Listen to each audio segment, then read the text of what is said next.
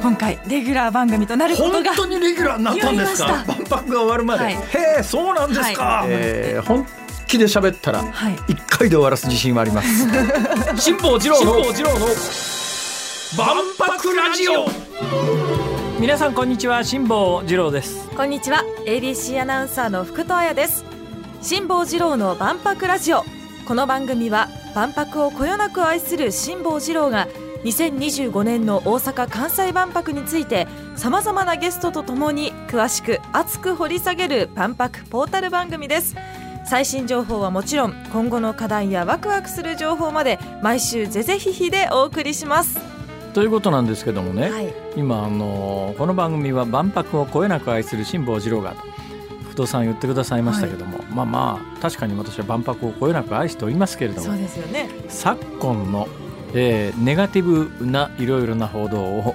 聞いておるとですねはい。あんまり大きな声で言っても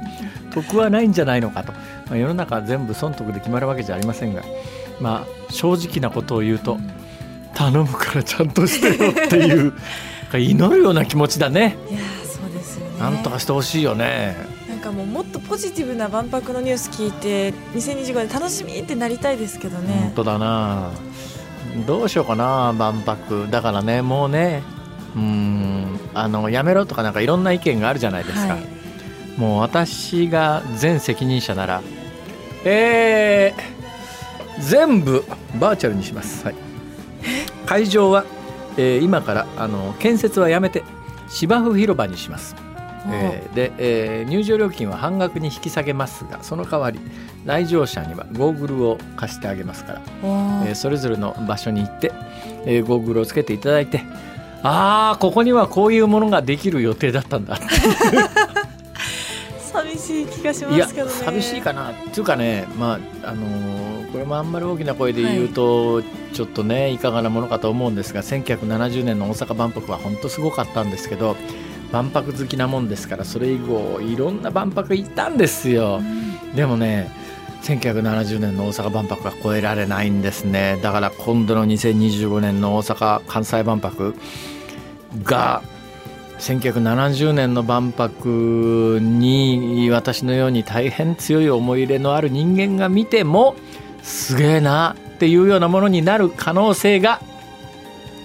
残念ながら今のところは見えないんですが多分この番組をやってるとそのうち見えるようになるんじゃないかなと。見えるようになればいいなと。頼むから見えるようにしてくれと、はい、そんな思いです、はい。そうですね。え。1970年超えてほしいですね。超えてほしいよね、どうやったら超えられるかな。あの時は千里でしょ。今回大阪湾でしょ。うーんかえ超えられる要素としてはそうだなあ追いつきました。何にも思いつかなかった これから一緒に考えてそうしましょういきましょう。は番組では皆様からの質問や感想をお待ちしています。メールはエキスポアットマーク ABC1008.com 小文字で EXPO アットマーク ABC1008.com です。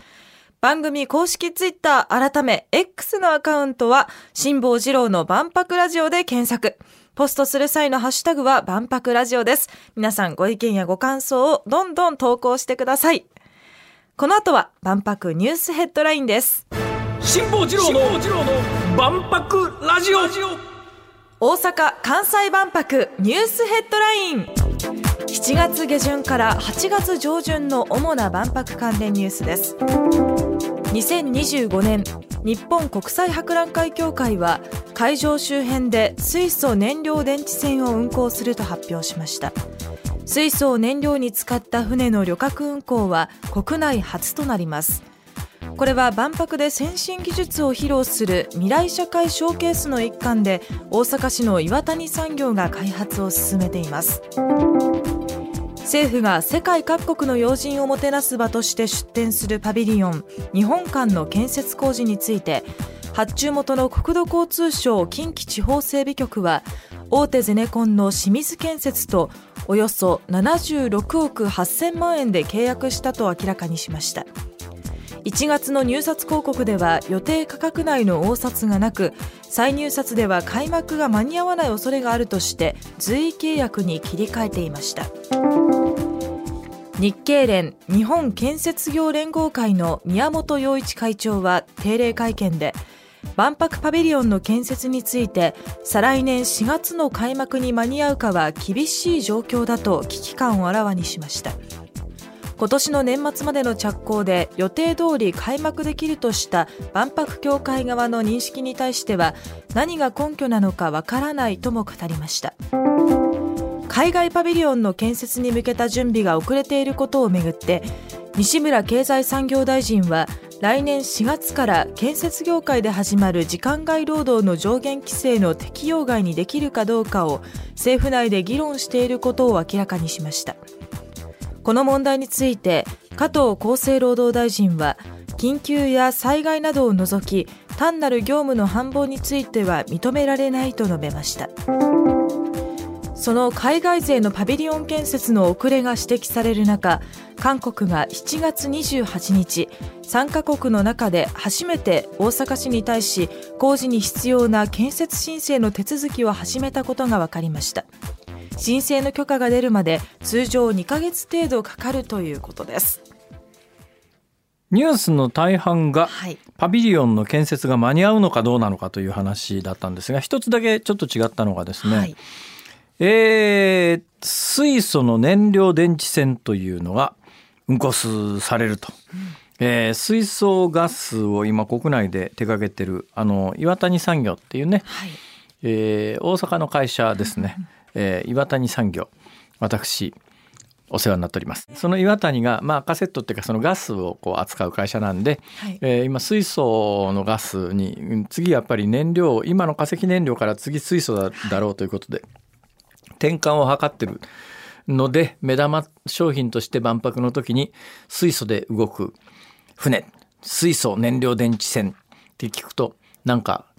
どんな船なのって感じがするじゃないですか、話は単純なんですよ。ね、あのだいたい燃料電池っていう言い方がね私もこれ前々からクレームつけてるんですけどね、はい、燃料電池って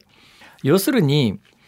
水の電気分解ってやりました？やりました。やりました。あこれはもう世代を超えて40年間やってるんですね。このね水の電気分解の逆をやるわけですよ。えー、あの水から電気分電気入れると水素と酸素ができるけれども逆に空気中の酸素と、えー、よそから持ってきた水素をえやると電気が出てくるという。水の電気分解の逆をやるんですね水素を持ってきて、そうすると電気ができます。はい、なんかイメージはわかかりますよね、はい、水の電気分解の逆をやるわけだから。電気ができます、はい、この電気を使ってモーターを回すんです。だからまあ単純に言うと電気線みたいな感じですね。で、うん、電気線の電気を水素で作るというそういう方式。燃料電池ってそういうもんなんですけど、はい、なんか燃料電池って聞いてイメージ誰もわからんよね。ですね。これ最初のネーミングの失敗だと思うんで今からでも言い方変えた方がいいと思います。逆電気分解線と 誰でもわかるなりますね。ね。えー、まあそんなでございます。その後建設が間に合うか間に合わないかの話。いっぱいニュースは関連ニュースあるんですけど、うん、結論です。はい。間に合うんですか？辛坊さん。わかりません。そんなもん。誰もわかるかそんなもん。2年先のことなんか。もう祈るのみってことですかね。うん私ができることは少なくともないですね。はい。頑張ってもらいましょう、はい、はい、そうしよう。この後は大阪・関西万博再試検討会議の共同座長で吉本興業ホールディングスの前会長大崎博さんがスタジオ生登場です辛坊治郎の万博ラジオここからは大阪・関西万博再試検討会議の共同座長で吉本興業ホールディングスの前会長大崎博さんにお話を伺いますよろしくお願いいたしますこんにちは。わ、ほんま、ほんまもんや。いや、あのね、生辛坊さん、久しぶりに見た。いやいや、いやあのー、ごめんなさい、私、あ、ありがとうございます。あのね、あのー、誰かがですね。ブッキゲストのブッキングどうしましょうみたいな話になって何かの時にあなんかあの吉本の大崎さんってなんかイベントのなんかの役しはるらしいで試しにアホのふりして声かけてみたらって言って そんなん来はるかいなってみんなで言ってたらアホのふりして声かけたら ほんまもんですほんまもんですよね。いやいやもう満を持して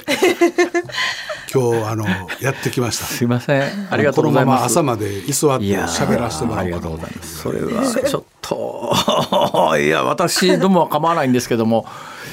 あれですよね。でも大崎さん一人動かそうと思うと周りの人間何十人も動かさんとたどり着かないでしょ。いや僕普通にあのメールや LINE や電話で普通に電話かかってきますよ。だって吉本興業の総帥でしょ。もっとね。もう僕ね 実はねそう言いながらも畑違いなんでよく分かってないところがあってなんや偉い人やということは認識してるんですよ、はいすね、偉い人や偉い人やってみんなが言うからきっと偉い人なんやろうなというぐらいの。体が偉いだけで。いやまあね でまあ確かに吉本っちゅうのはまあ関西における大企業ビッグビジネスですから、ね、そこの総帥でだけど確かオーナーさんではなかったよなというようなぐらいな認識しかないわけですよ。非上場にして再上場を目指して株を持つという道もあったんですけど非上場にして再上場するつもりもないですし思い出した。株も持ってない今の話わかる。あのね吉本興業って私がテレビ局入った頃は株式会社だったんですよ。俺これ吉本の株持ってたら上がるでみたいなバブルの頃ですから、こぞって吉本の株買いに行ったんですけど、あれ非上場にしたのは大崎さん？あれで上場会社だったんですよ。ところが上場会社って株主の意向で経営がこう左右を左右。だけど、あの、何のために上場するかというと、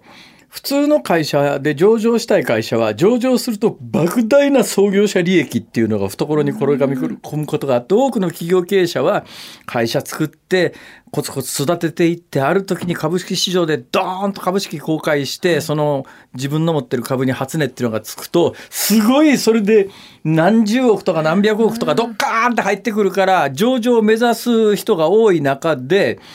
大崎さんは経営者になってった時にある程度の経営権を握った時に吉本それまで上場企業だって吉本興業の上場廃止したんですよね。あれなんで？僕はあの吉本に入って社長になって最初にした仕事が当時吉本興業が東京大阪一部に60年間上場してたんですよ。そんなに歴史があるんですか？廃止するって決めて、まあ、えらいことになったんですけど死ぬかと思いましたけどそうでしょうね。ね廃止したんです。いやそれ何のために？あのまあ大義名分としては、別に吉本って上場そのしようがしてまいが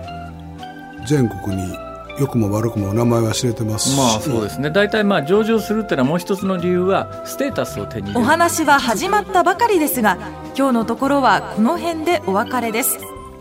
辛坊治郎の万博ラジオ。また来週土曜日のお昼12時にお会いしましょう。さようなら。